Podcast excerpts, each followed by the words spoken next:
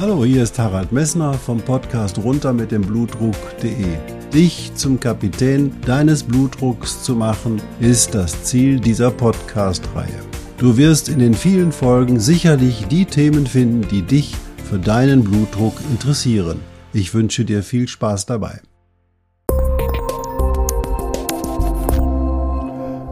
Hallo, hier spricht wieder Harald Messner vom Podcast runter mit dem Blutdruck.de. Schön, dass du wieder eingeschaltet hast. Ja, ich hoffe, du hast die Aufgabe des letzten Podcasts, die ich dir dort gestellt habe, nämlich herauszufinden, welche Maßnahme als sinnvollste Maßnahme bei der jungen Frau anzugehen sei, die da unter einem hohen Blutdruck litt. Ich hoffe, du bist darauf gekommen.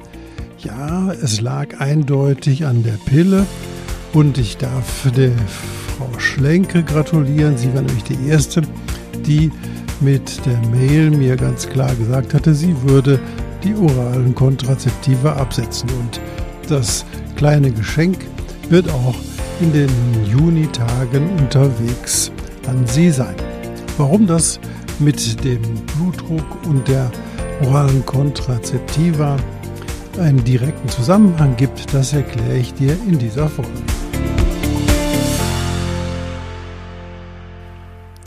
Ja, nach Absetzen der oralen Kontrazeptiva bei dieser jungen Frau normalisierte sich der Blutdruck innerhalb von vier bis sechs Wochen deutlich und nach acht Wochen war der systolische, aber auch der diastolische Blutdruck ohne weitere Maßnahmen stabil normal. Was machen orale Kontrazeptiva, also die Pille, mit dem hohen Blutdruck oder wie kommt es zu dem hohen Blutdruck? Ja, die oralen Kontrazeptiva beeinflussen den Blutdruck über eine Aktivierung des Renin-Angiotensin-Aldosteron-Systems als häufigste Ursache.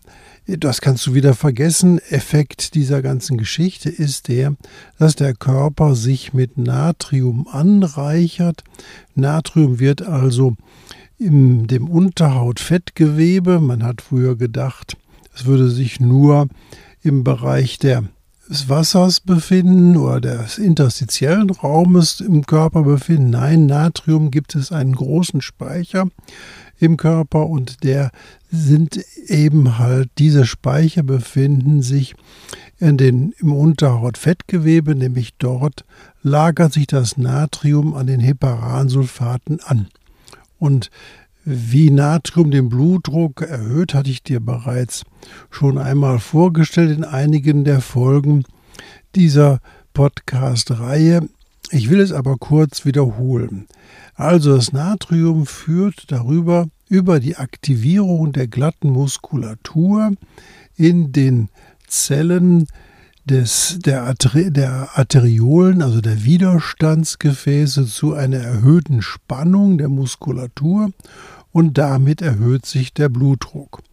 Dass dieser Zusammenhang mit dem Natrium so offensichtlich ist, kann man auch daran erkennen, dass eben halt der Blutdruck bei dieser Patientin sich innerhalb von vier bis sechs Monaten bis acht Monaten später komplett normalisiert hat. Sie hat also dann erst langsam ihr Natrium verloren und hatte damit wieder einen normalen Blutdruck.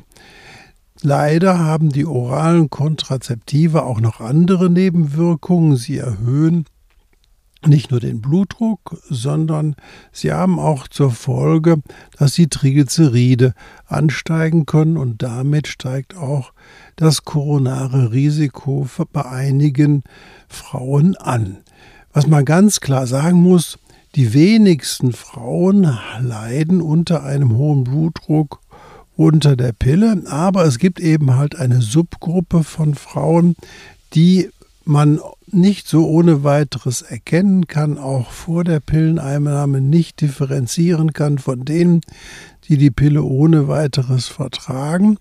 Und dass es sicher sinnvoll ist, dass der Blutdruck bei den Damen und bei den Frauen gemessen wird, einmal im Jahr oder sogar direkt nach Beginn der Pilleneinnahme alle zwei bis drei Monate, um zu schauen, ob eben halt dort Blutdruckwerte ansteigen.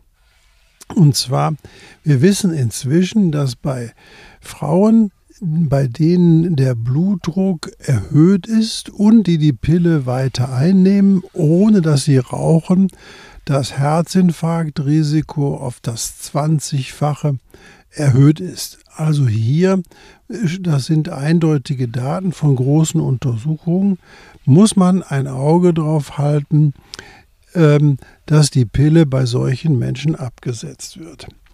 Ähm, in der österreichischen Arbeitsgruppe hat es jetzt eine sehr schöne, zwar kleine Untersuchung gegeben, wobei neun Frauen, die wegen der Pilleneinnahme einen hohen Blutdruck hatten, sowohl vor als auch nach Absetzen der Pille untersucht worden sind. Und zwar von der kardiologischen Seite. Man hat also den Ruheblutdruck gemessen und man hat den Belastungsblutdruck gemessen und hat die Effektivität der, des Absetzens der oralen Kontrazeptiva gemessen.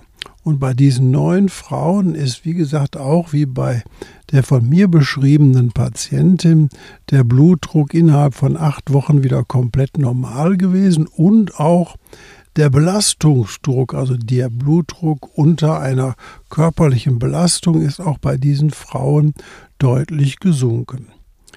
Nun stellt sich die Frage, sind alle oralen Kontrazeptiva, also alle Pillenarten, da gibt es ja mit welche mit die Minipille, da gibt es die ähm, östrogenhaltige Pille und da gibt es diese Kombinationspillen, sind denn alle diese Pillen oder die oralen Kontrazeptiva mit dem Risiko verknüpft? Man kann sagen, ja, alle die Arten der oralen Kontrazeptiva sind mit dem Risiko verknüpft. Und wenn eben halt die Pille eingenommen wird, egal welche Pille, ob es die Minipille oder andere Pillen sind, ist es immer sinnvoll, die oralen Kontrazeptiva abzusetzen und zu überprüfen, ob sich dann der Blutdruck normalisiert. Bevor man natürlich mit zusätzlichen Medikamenten versucht, diesen Nebenwirkungen der Pille zu beseitigen. Das heißt also, die Gabe von anderen Antihypertensiva plus der Pille ist ja dann nicht sinnvoll, wenn wir wissen, dass durch die Pille der Bluthochdruck verursacht wird. Also dann heißt es eher die Pille absetzen, als noch ein zusätzliches Medikament zu nehmen. Also, was habt ihr in dieser Folge gelernt? Es ist sicher sinnvoll, bei Frauen, die sich wegen eines hohen Blutdruckes vorstellen oder einen hohen Blutdruck bekommen, zunächst erst einmal die Pille abzusetzen, wenn sie die Pille nehmen, egal welche hormonelle orale Kontrazeption hier in Frage kommt, um dann nach gewisser Zeit, also nach vier, sechs und acht Wochen zu überprüfen, ob der Blutdruck sich normalisiert. Bei der Pille ist natürlich ganz klar, es handelt sich hier um ein Lifestyle-Medikament.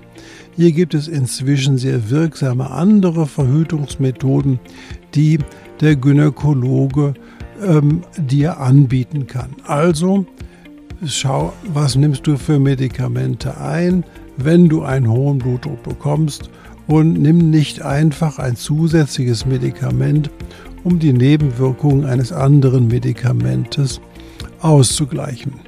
Ja, ich danke dir für dein Interesse und ich hoffe, da dir, hoffe, dass dir der Podcast auch dieses Mal gefallen hat. Wenn er dir gefallen hat, würde ich dich bitten, bei Apple Podcasts, bei Google Podcasts, bei Spotify eine positive Bewertung zu hinterlassen, denn dann kommen noch viel mehr Menschen in die Gelegenheit, diese Podcast-Folgen zu hören. Bis bald.